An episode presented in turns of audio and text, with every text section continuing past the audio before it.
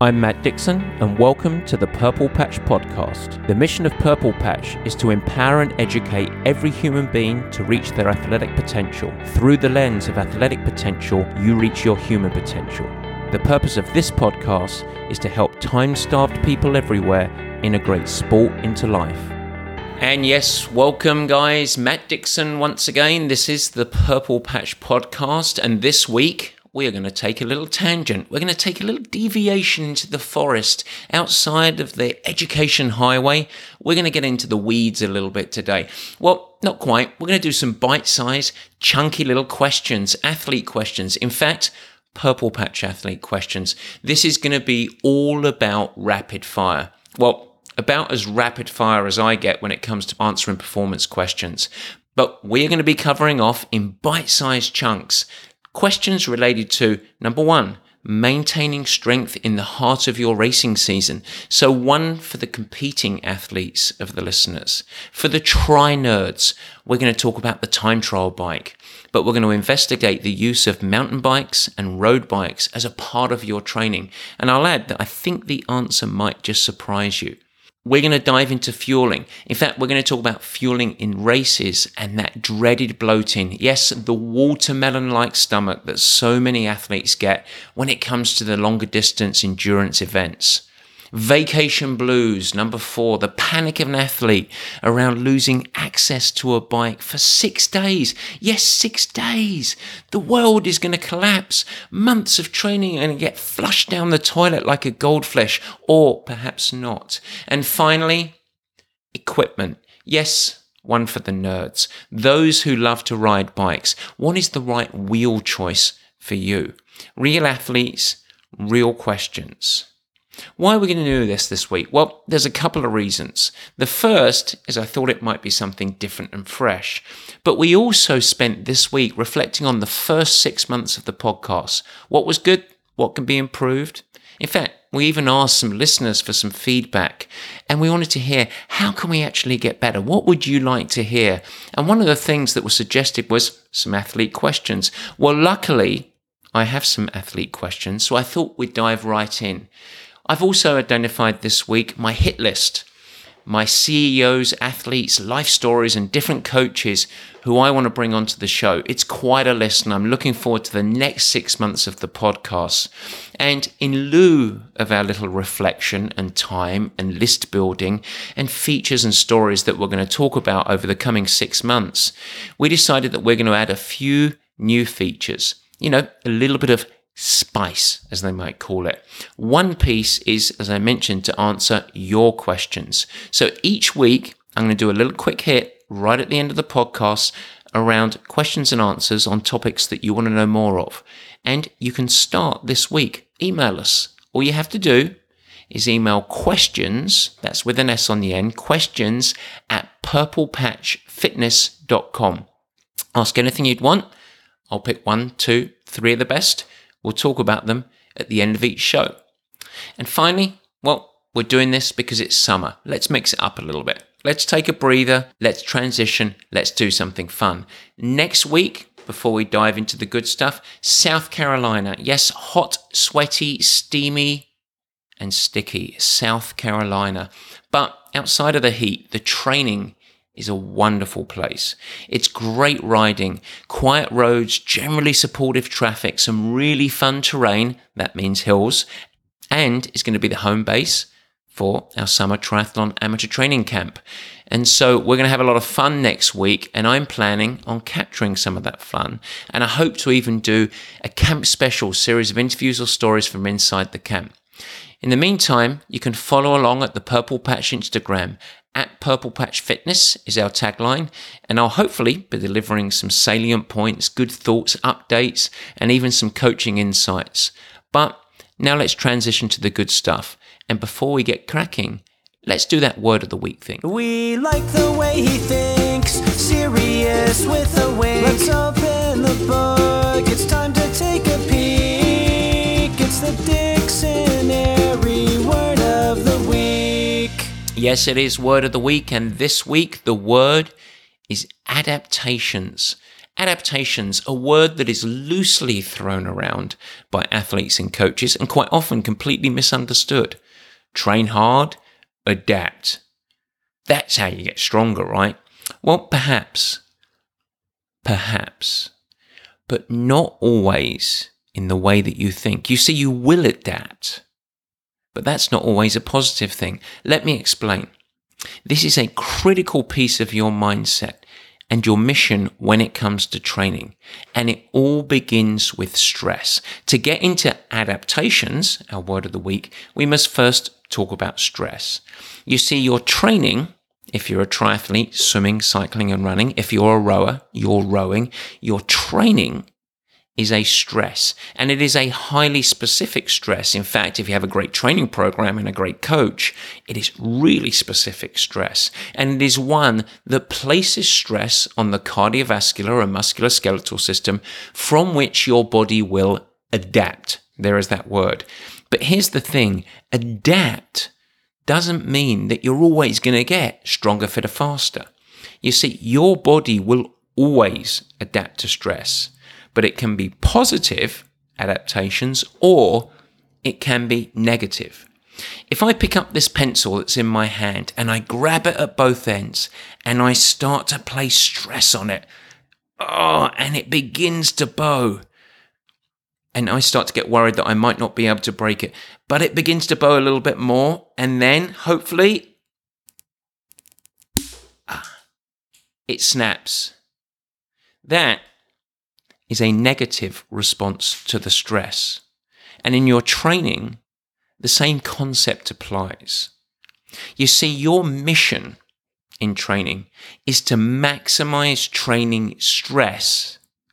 But, and here's the critical part, achieve positive adaptations.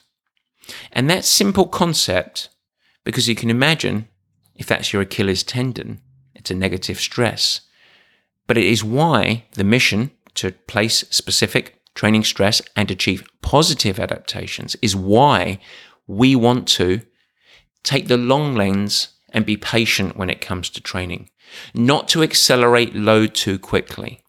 It is why we talk about the journey being so important and coaching on you that some things just can't be rushed and take time.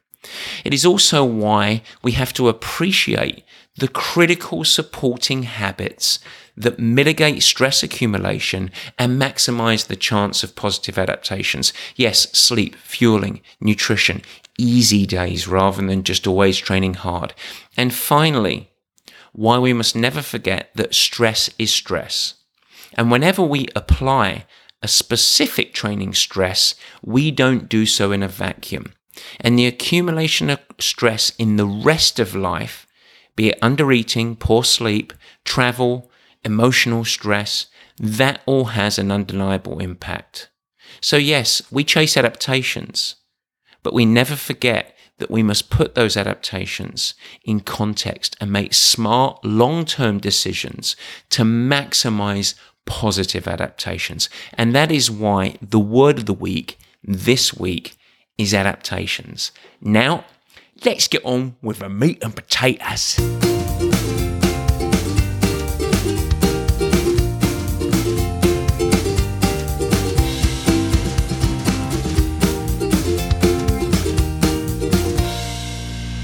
Questions. Yes, there is no single topic this week. We are not going to focus in and go deep diving into a well and talk just about nutrition or fueling or the second half of the season or have a discussion with Des Linden or any of the other guests that we've had. This week, we're going to hear from you, the athletes, and we're going to do a whole show just on your questions.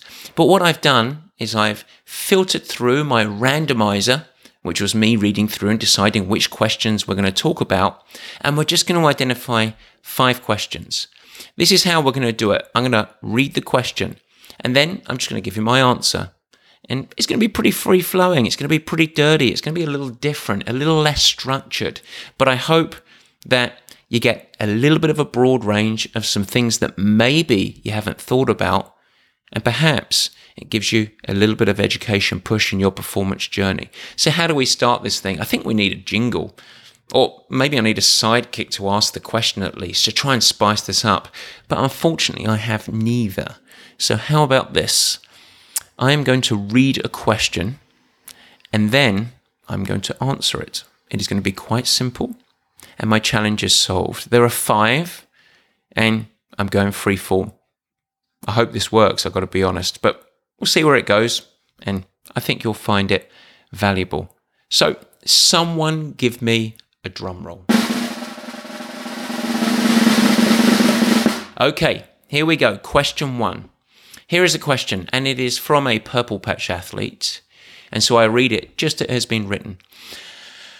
Question I am getting ever closer to my key race, and I'm really enjoying the ramp. At the start of the season, I committed for the first time to add strength and conditioning into the schedule. That's a good thing, by the way. I'm loving it but I'm finding it ever more tough to get consistent sessions in with the ramp in the endurance demands. Can you give me some thoughts on how to keep it up and to what level without diluting my readiness for Ironman? Well, that is, I would say, a very timely and appropriate question. And I think that the initial shift that should occur in perspective of how you look at strength and conditioning when you're in the heart of race build. So it doesn't matter what sport you're doing. It doesn't matter whether you're a triathlete, whether you're getting ready for a marathon, when you whether you're getting ready for a riding holiday in Europe. There is a natural transition in my mind from the role in the overall training plan that strength plays. So let's actually go back a little bit and think about this from, and let's talk about it in terms of a Northern Hemisphere athlete that is on the regular triathlon schedule, because look, ultimately, that's who I deal with. So we've talked about race structure before, and we can break it down into three main phases postseason, preseason, and race specific training. So in postseason, which for many athletes is somewhere between October and December, this is the start in your strength and conditioning where you're identifying and improving your movement patterns. And you're very patiently progressing through those movement patterns. It is the time of the year when you're furthest away from your key races and perhaps has the greatest relative emphasis on strength and conditioning within context of your overall program. So this is where we look to embed proper movement patterns, we improve synchronization and muscle recruitment. The load is not that great, but we are looking to improve functional movement and, at a very global sense, looking to improve your athletic prowess. When we transition to preseason, that's what we call building block work. So, this is where we train hard for the first time. For many athletes, that's somewhere between January and May. And this is where we build on the patterns. So we're better movements. We're actually really good at performing a squat, performing a lunge, making sure that our deadlift is in a positive sense accurately executed. But now we start to increase exercise complexity and load. We are truly aiming to strengthen in the classic sense of the phrase. And so this is where we begin to join the dots between strength and the strength based training that so many endurance athletes will do. So, if you're a cyclist, that would be a lot of low cadence, big gear, hill based riding. If you're swimming, you'd start to put a little paddles on. You might swim with a parachute. And if you are running, you would do a lot of hill running. If you're a triathlete, you do a combination of all three. So you are still in this phase of training before you are getting ready for your big marathon or big Ironman. You are in the I am getting stronger mindset. So that's a really nice progression, and that can take up to six months of your calendar year. But now you are where you're at. You're getting ready for your key race, and you're in the race specific season. So once you transition to this part of the year where you're currently training, you shift the mindset and the global approach. While the personality of the exercise patterns doesn't change too too much, the focus and the placement in the emotional hierarchy does change. So when we're in race builds, we actually shift our lens and we think about the role of strength and conditioning, which I should add includes mobility, functional and dynamic stretching, synchronization, core and stability, all of those fancy, trendy words. But we shift our lens and we think about it at this time of the year when the bullseye is getting ready for your key races. Strength and conditioning is therapeutic. So, keeping the joints and muscles healthy. And we do this with added post workout things like foam roller and recovery. We also retain and increase an emphasis on joint mobility exercises. Our second mission is to retain the strength gains that we've already made. So once a week, you just want to retain a single strength focused stimulus so that you don't go backwards. And you never want to underestimate the value of not going backwards, whether it's endurance, whether it is your strength gains. So, what, right now, you're not looking to get stronger, but simply not to get less strong. We also want to get explosive. So we can bridge the strength work, the gym based strength work, with a little plyometric work, some explosive movements, some bridge building speed work in the endurance space. And this would include a flash of high intensity and high cadence work on the bike, bounding and strides in the running, and some very, very fast short intervals in swimming. It becomes the bridge between the endurance activity that you're doing and the stuff that you've been doing, as we used to call it in swimming, in dry land. But really, what that means is in the gym. And finally, we want to just retain the supporting muscle recruitment. We have to retain core and stability work, which engage and recruit muscles that are so critical in retaining posture and movement patterns. Because as major muscles get fatigued, whether you're training for a marathon, whether you're training for an Ironman. When it fatigues, we want to be able to retain good form, retain economy, and keep moving forward. We don't want to become a wet noodle. And so, yes, supporting muscle recruitment is really key. So, what does this all add up to? Well, in essence, I would retain at least one full strength session a week. This should be a full program scheduled weekly typically partnered now with a supporting run or a supporting swim, and it only needs to be 20 to 30 minutes. And I believe that every athlete can find 20 to 30 minutes to do strength, and it places in high value. I would then encourage you to do a couple of core and mobility. 10 15 minutes. It doesn't need to be in association of a key session. It can be front in, in front of the television but support stability and synchronization works. And ultimately, now I think it's a really good thing to align with sessions that are rather a key endurance sessions swim, bike, or run. If you're a triathlete, rowing. If you're a rower, simple run. If you're a marathon runner. You can do it pre or post in either order, but I would suggest just simply aligning it with your logistics and what makes you feel or perform best in the endurance work, because that's your bullseye. Once you go through the key race, you take a little break, you embrace the joy of starting the process all over again. But the good news is that you will commence next time at a much higher level of progression than where you started this year. And that is all part of the fabric of the performance journey. Now, question two, guys, I think I need another drum roll because we're going to shift topics here. Question two, give me a drum roll. Hmm. Mediocre drum roll that. But here we go. Question. Question two. I have a question. This is a question, by the way, from another Purple Patch athlete. I have a question around riding. As it is a major focus for me this season, I have my Ironman coming up in 10 weeks from now. So you're getting into crunch time, mate. And a couple of my friends have told me but that I should only ride my time trial bike because I have to be familiar with the position. And while I've always loved my road bike and even sprinkled in a little bit of mountain biking while trying to keep safe, they tell me it's time for them to gather dust. What are your thoughts? I'd love to know what you think about the specificity of time trial riding. Well, here's my answer, Captain. The headline news is, I think, in my humble opinion, they're wrong. I believe the road bike offers benefits to triathletes throughout the process of preparation, and the vast majority can even include mountain biking in the process to balance the joy of both riding as well as hone skills. But let me outline the use of different bikes because I think ultimately context is everything. So before you dump your friends, let me give you a little context. Similar to the strength question here, we have to go back to post season. So remember, that's the start of the season, that critical block of preparatory training in which the focus is to develop technical skills, habits around posture, and develop integrity of muscles, tendons, and ligaments so that we're ready to absorb the hard work that is going to arrive post postseason. So, in other words, after six to 10 weeks of prep, now we're ready to turn the afterburners on and start to work hard.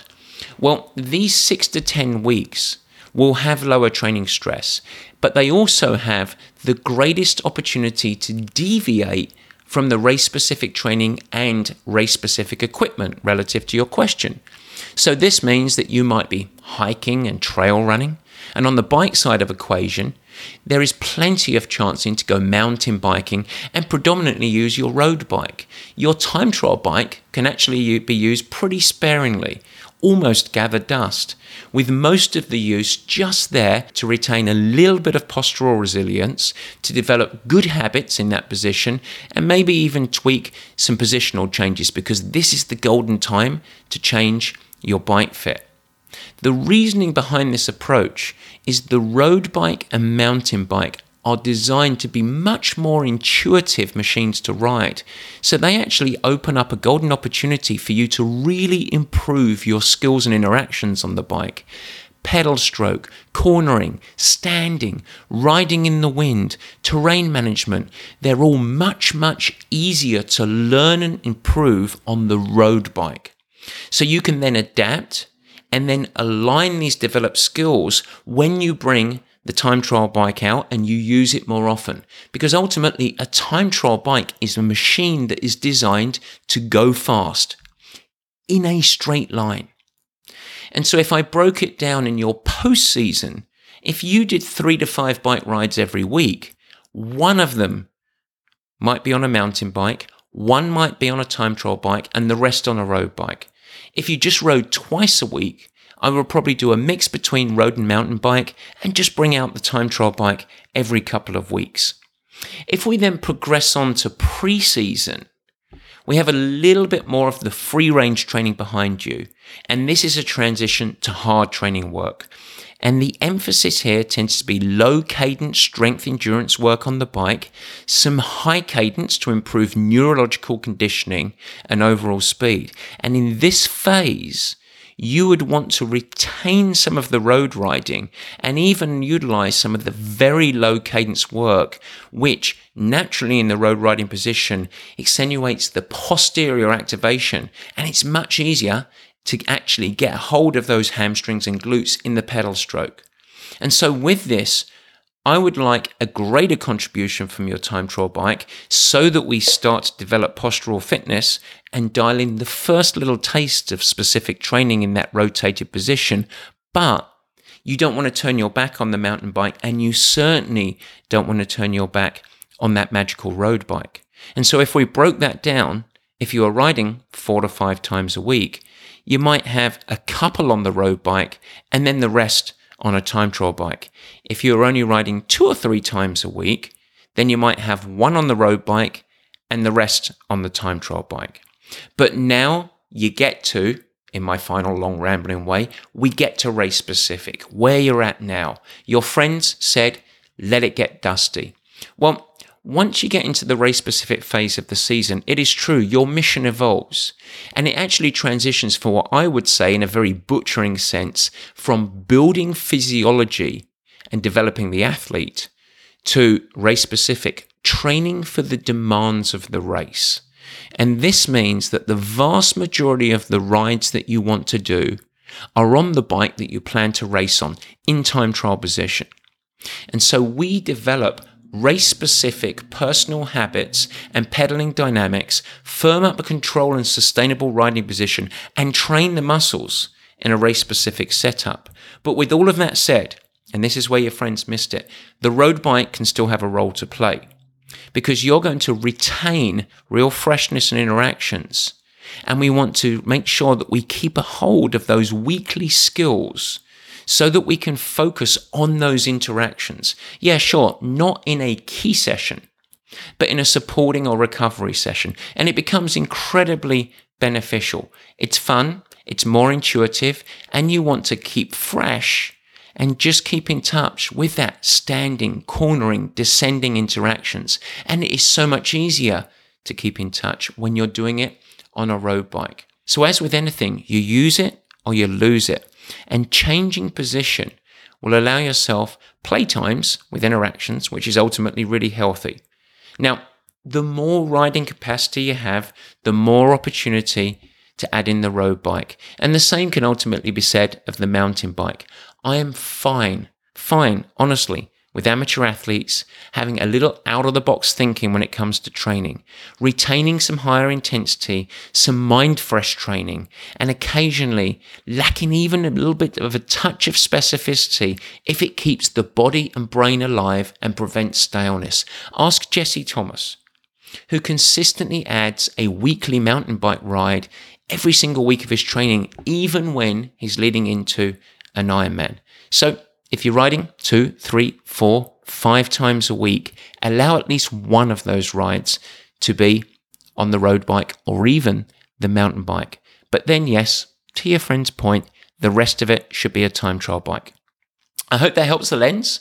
Don't turn your back on the machines that help you improve skills and make riding really fun. And not many athletes ultimately will love riding the time trial bike more than the road bike. One thing to add if you're listening, if you're listening here, you might be thinking, oh no, I only have a time trial bike. But don't fret, it isn't a prerequisite and it's not a call to action to rush out and purchase a new road bike. With this said, if you are looking to add to the stable and you don't have a road bike, it might be a solid post-season purchase. As ever, actually, if you want to grab some great independent counsel and advice on the best bike for you, I'd have a chat to my mate, Purple Patch cycling guru Paul Buick. He knows more than enough about bike selection and suitability for you. So if you want to reach out, hey, why don't you do it through questions at purplepatchfitness.com? You can always get a consultation with Paul and we can help you get a brand new road bike. All right, guys, how are we doing so far? It seems I am rambling. Three questions. These are a little shorter, but we're going to get to them. Okay, here it is. I just finished my Ironman 70.3. That's a half Ironman for you guys, taking somewhere between uh, 3 hours and 45 minutes for the super speedy weedies and up to about 8 hours or so for the more recreational athletes. But our Purple Patch athletes just finished 70.3 or a half Ironman and had some funny experiences in the fueling department. And interestingly, so did my wife. We both mapped a specific plan and stuck to it, but I had real bloating on the run. She claims to have stuck to the plan but ran out of energy. What's the best way to revise the approach as we both stuck to our pre race plans? Well, here's the answer here. It's a two for one, actually, and a great opportunity for me to answer something that is so often forgotten by athletes. Success in both Ironman racing and Ironman 70.3 racing has as much to do with adapting to situations as it does with planning. Without going into the planning component, your question highlights something that I think is really important for a consideration to race day fueling. You see, success ultimately comes down to how you respond to what happens in the race rather than how effective your pre race planning is. So, here are a couple of examples that I'm going to outline to highlight this fact. And this is what it is relating to the question. Imagine if you're riding along or running along and you're feeling lack of motivation, dizzy, weak, lack of focus, confusion, Oh, why did I ever do this? Why did I sign up? Your goals dissipate in importance. Well, guess what? This, every time, is a lack of calories. It doesn't matter what your plan says, your body is asking for calories and quickly. And for this reason, you need to answer the call. So life is not a spreadsheet and your fueling strategy is not a spreadsheet. You don't grab a bite of a bar or a little bit of a trail mix, as these are going to be slow to absorb. You need sugar. You're in racing. Yes, sugar is the devil in life, but in racing, I'm telling you, you need sugar and you need it quickly. So you want to get the fastest source possible, and that might be some form of blocks or chews or yes, Coca-Cola, a squeeze of gel, whatever you have that will be a quick release of carbohydrates. Yes, support it with hydration, but that dizzy feeling is a tank running on empty. What about on the opposing side? You're running along, you've got bloated stomach, you feel sick, you've got GI issues. Well, you might be sticking to the plan. You might be putting food in your mouth, but guess what? It's not being absorbed. So you need to fix a different problem. You need to dilute these calories and or these electrolytes and get them passing through the stomach. So the way to offset this bloating is move to water or very, very diluted electrolyte solutions. And I would encourage you to avoid calories for 15 to 30 minutes and aim to get things moving in your GI system. And then your energy levels will rise. The one thing you can do is rinse carbohydrate. You can rinse a solution, put it in your mouth, get the brain alive. Hey, there is energy there, but spit it out. Don't absorb it. Let the system start to absorb. Of course, your other option, go to the side of the road and puke. But guess what? That's just creating further dehydration. So the best fueling option, if you have to get calories in, would be Coke. But for the most part, drink a little water and let things settle. Here's a final component for you to consider. Sick of your fueling choices. So you might have planned something, but now it just simply sounds disgusting. Well, you can't simply stop fueling. If you're in a race and you say, I always love this specific gel, I love this type of calories, when you're in a race and you're two, three, four, five hours in, things can change. So you have to be flexible and you have to be willing to move to on course options. And hopefully, it's with some products that you've tried before.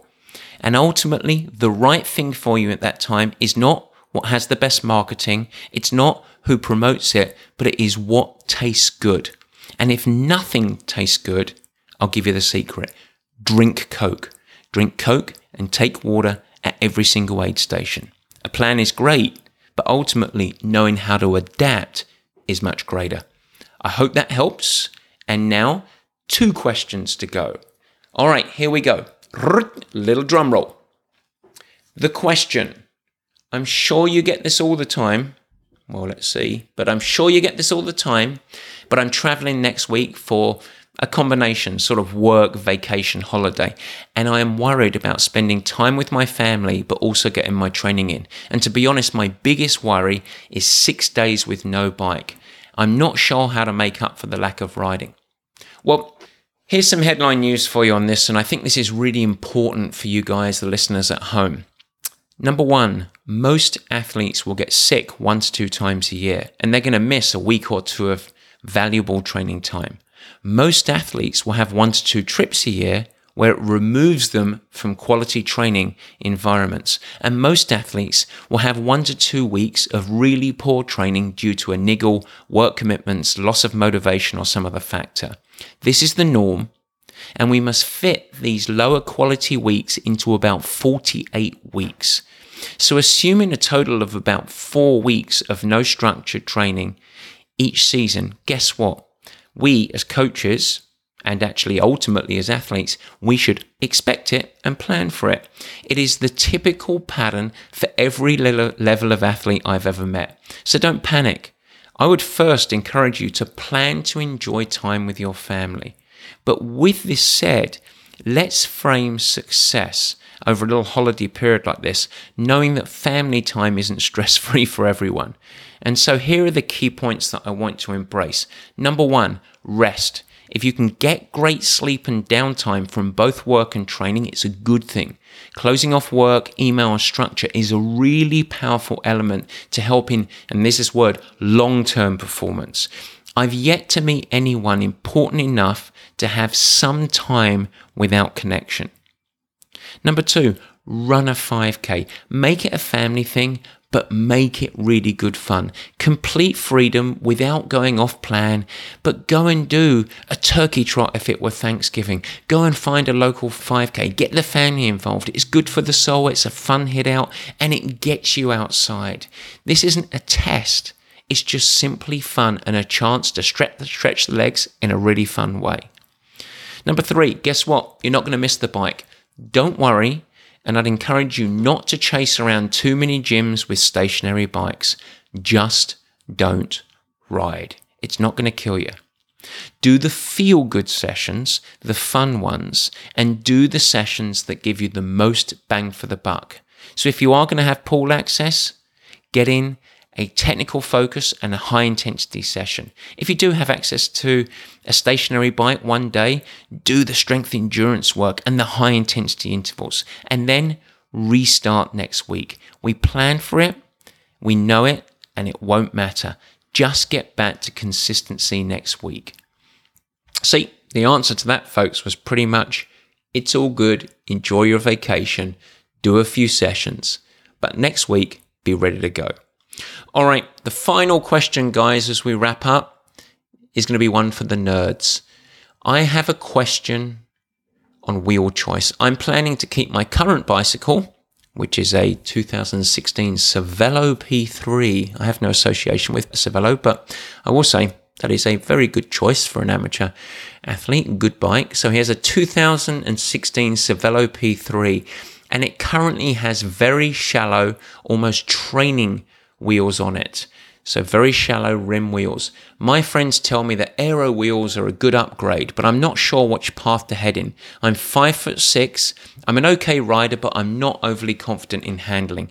With this in mind, I'm planning on racing on lots of types of courses, and I want to ensure that I'm as aero as possible. So I want to take advantage of every second.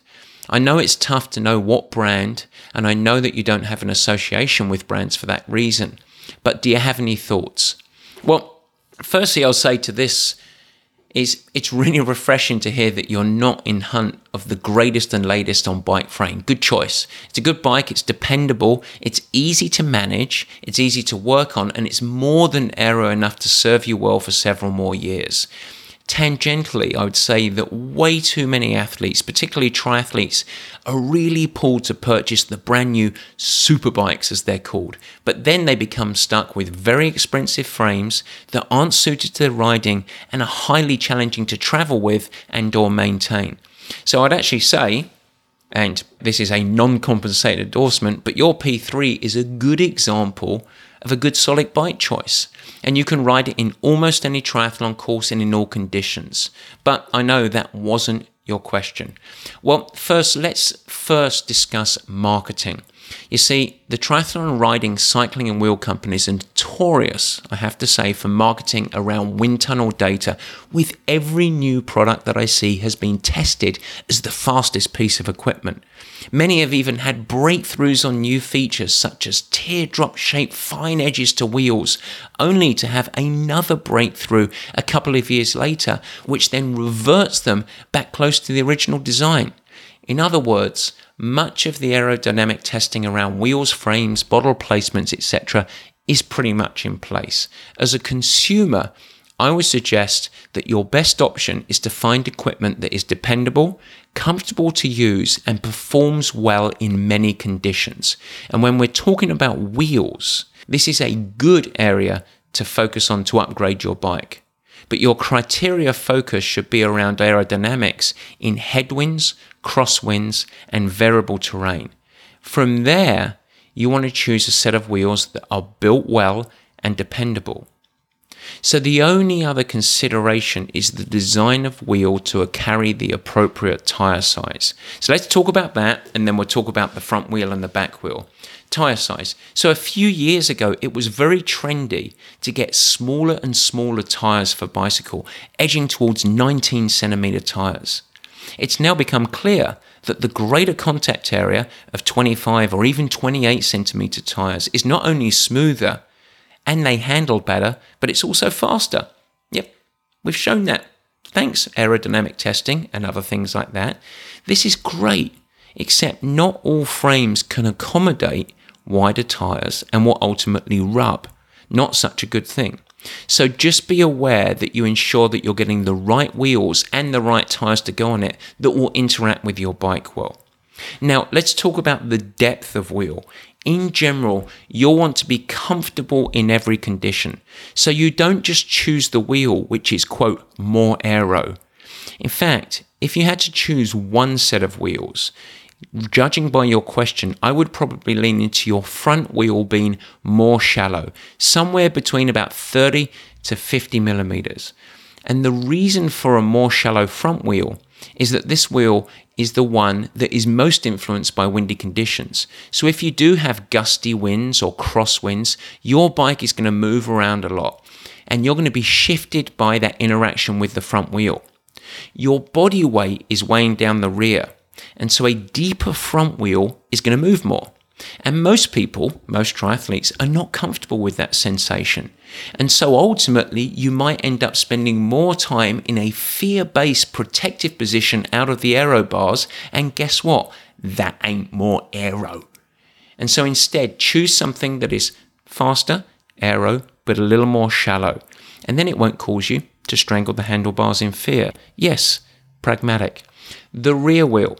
This is where you can afford to go a little deeper. Because with a single set of wheels, I would be hesitant on saying, let's go out and go, go all aero and get a 70 or 80 millimeter wheel.